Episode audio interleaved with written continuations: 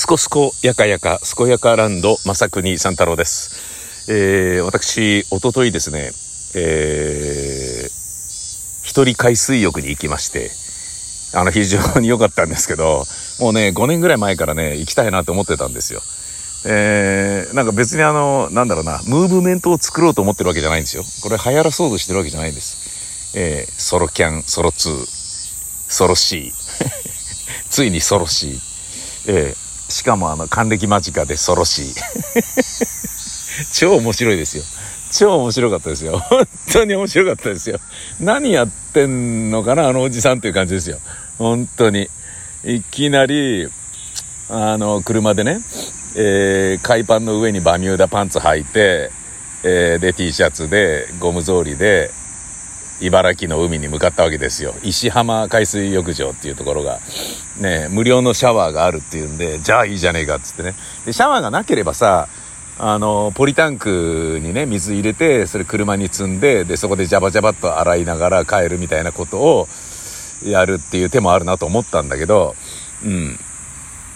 それ、無料のね、シャワーがあるなら、じゃあそれでいいやと思って、じゃあ必要ないからっつって、あの、行ったのね。もうね、あの、いいですよ。あ、そっかと思って、一応カメラ持ってくかっつって、えー、GR3 っていうね、リコーのね、あの、まあ、名機のね、最新版のやつですよね。えー僕の大好きなカメラなんですけど、登山にも持ってくんですけどね、小さいから。で、あの、スマホのバッテリーをね、ケチることができるからね、あの、登山とか持ってくとね。まあ、やっぱね、念のため、もうどんな低山でもね、スマホのバッテリーだけはちょっとまあ一応注意しとくっていうね。で、低山だからこそなんですけどね。高山に行くとね、もうあの電波届かないんでね、スマホがスマホの意味をなさないっていう、ただのよくわかんない、なんかね、塊になってしまうので、まあそういうところでも非常に軽くて便利な、えー GR3 なのですが、それ持って、財布持って行ったんですよね。で、海パンで行って。で、えーまあ車の中でバミューダ脱いで、で、海パンになって、で、駐車場、海水浴シーズンだから1000円かかるのが予想外の出費だったんですけど、で、あとはね、あのー、須賀川のね、えっ、と、ウルトラ FM のリスナーの方が、えっ、と、くださったボータンの、えっ、と、ポーチみたいなね、小さいトートバッグだけど、ジッパーがついてて、あの、保冷できるやつね。中が銀、銀色のやつね。うん、あれに、えっ、と、氷を入れた、あの、なんだ、水筒タンブラーみたいなやつに、まあ水入れて、で、それを入れて、えー、あと T シャツ、はあ手ぬぐいか。手ぬぐいは、車の中に戦闘セットってね、僕あの銭湯に、いついかなる時でも行けるように、戦闘セットっていうのを車に積んでるんですよ。えっ、と、着替えと、えっ、と、石鹸、髭剃り、えー、シェービングクリーム、えー、パンツ、T シャツ、靴下、手ぬぐい2枚っていうのね。手ぬぐい1枚は中に持ってって拭くやつね。でもう1枚はバスタオル代わりっていうね。髪の毛長くないんでね、それで全然十分なんですよね。で、そこから T シャツ、あ、パンツ引っ張り出して、最終的には海パン、ね、びしゃびしゃの海パン脱いでそれ履きゃいいやと思ったから、もう本当に何にも、あの、もうそういうのが車に常備されてるので、もうあの、財布とカメラだけ持って、よし、行こうっつって、で、家出て、家のすぐ近くがね、あの、八原の外環の乗り場ですから、そこから乗って、外環行って、で、常磐自動車道を乗って、すぐ、すぐっつってもまあ2時間ぐらいかかりましたけど、石浜海水浴場。行って、1000円払って脱いで、さあ行くぞっつって砂浜出て、えー、みんながね、テント広げたりとかね、ゴザ引いたりとか、レジャーシート敷いて、ね、あのーなんていうのアンブレラを立てたりとかね、してるんだけど、ビーチパラソルを立てたりとかしてんだけど、アンブレラじゃねえよ。なんだアンブレラって。傘がない。アンブレラって、あの、頭が悪い単語じゃないのに、音の響きが頭が悪いよね。アンブレラ。アンブレラだぜ、だだって。アンブレラ。アンブレラ。なんか、ハラホロヒレハレみたいな感じがあるよね。アンブレラ。ねえ、うん。ねえ、ねえって誰に同調を求めてるで、えー、泳いだのはいいんですけどね、あのおじさんはね、別にあの、サーフィン好きってわけでもないのに、真っ白い体して、な、何この海に来てんの一人でっていう、もう謎のおじさんだったね。シンプルに。で、ね、とはいえ、まあ、車の鍵だけはなくしたくないから、車の鍵だけちぎって海パンの後ろに引っ掛ける服があったんで、そこにね、つけて、で、ポッケに入れて、で、泳いでたんだけど、で、後で考えてみたら、その、海パンの中に、車のね、あの、リモコンって、水の中に入れていいのかっていうのは、ちょっと後で、ん、大丈夫なのかってちょっと思ったんだけど、まあ反応したんでよかったんですけどね。でまあ最悪ね、あの、リモコンがダメでもね、リモコンをピッて抜けばね、キーがあってそこでガシって開けることはまあまあできるから、帰って怒られるんだろうけれどもさ。じゃないとね、電池がなくなったらどうすんのみたいなことになっちゃうしね。まあ、えー、で、なんだけど、その GR3 とか僕のスマホの iPhone とかは、あのー、そこのね、浜辺に置いとくことになるわけですよ。あちゃーっつって。で、それは、心配だなって。だからそれがね、見える位置にね、常に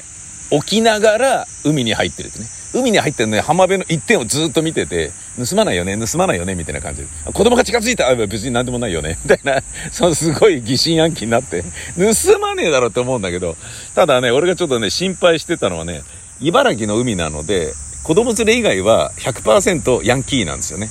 えー、子供連れ以外は若者なんですよね。で、若者の89%はタバコ吸ってるんですよね。で、その89%のうちの98%は、なんかラジカセで音出してるんですよね。で、その98%のうちの70%は入れ墨があるんですよね。もうね、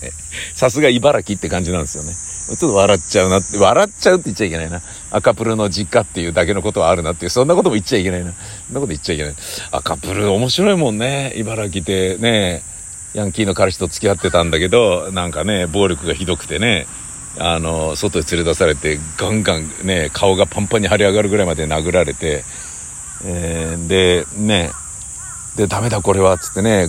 何度ね、ごめんなさいって言っても殴られるんだからどうすればいいんだろうって死んだふりをしよう、つって、赤プリが、赤プルが死んだふりをしたらなんか彼氏が、タッタッタッタっていなくなったっつって、え、どこ行ったんだろうって、ね、もうちょっとだけね、うっすら目を開けてね、見て、いないのを確認したら逃げるかって思ってたら、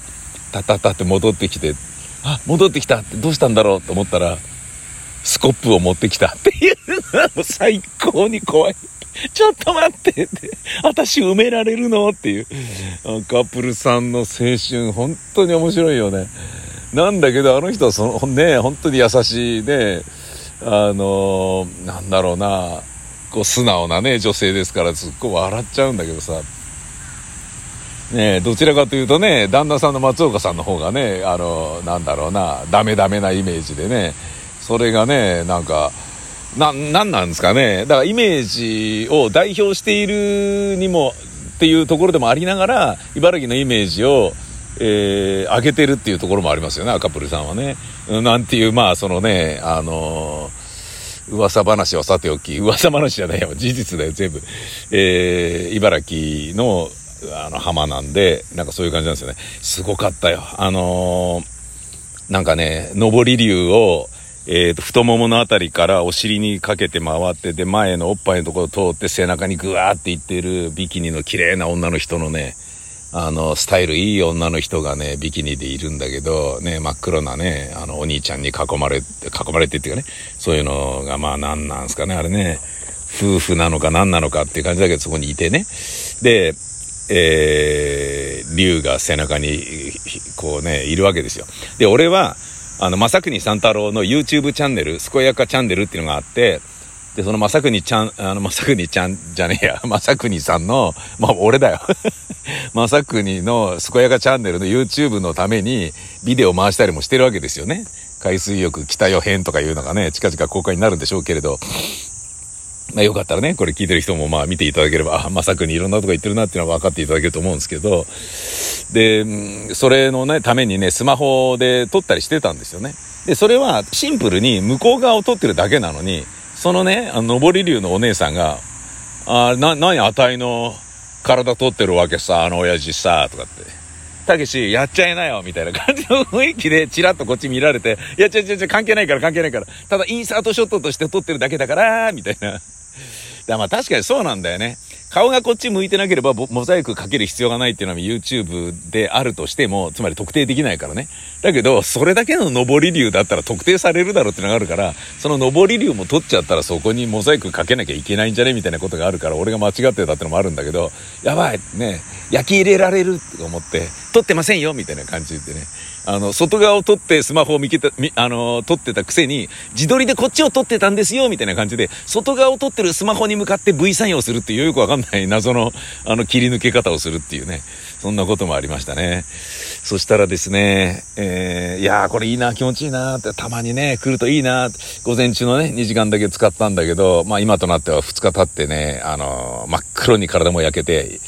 すごいぜって感じになったんですけど、すんごい良かったんですよ。また行きたいって、この夏もう一回は絶対行くぞっていうふうに思ってます。それぐらいソロ海水浴、ね、ぼっち海水浴、ソロシーは良かったんですが、その後えらいことが起こったのです。たまったもんじゃないぜ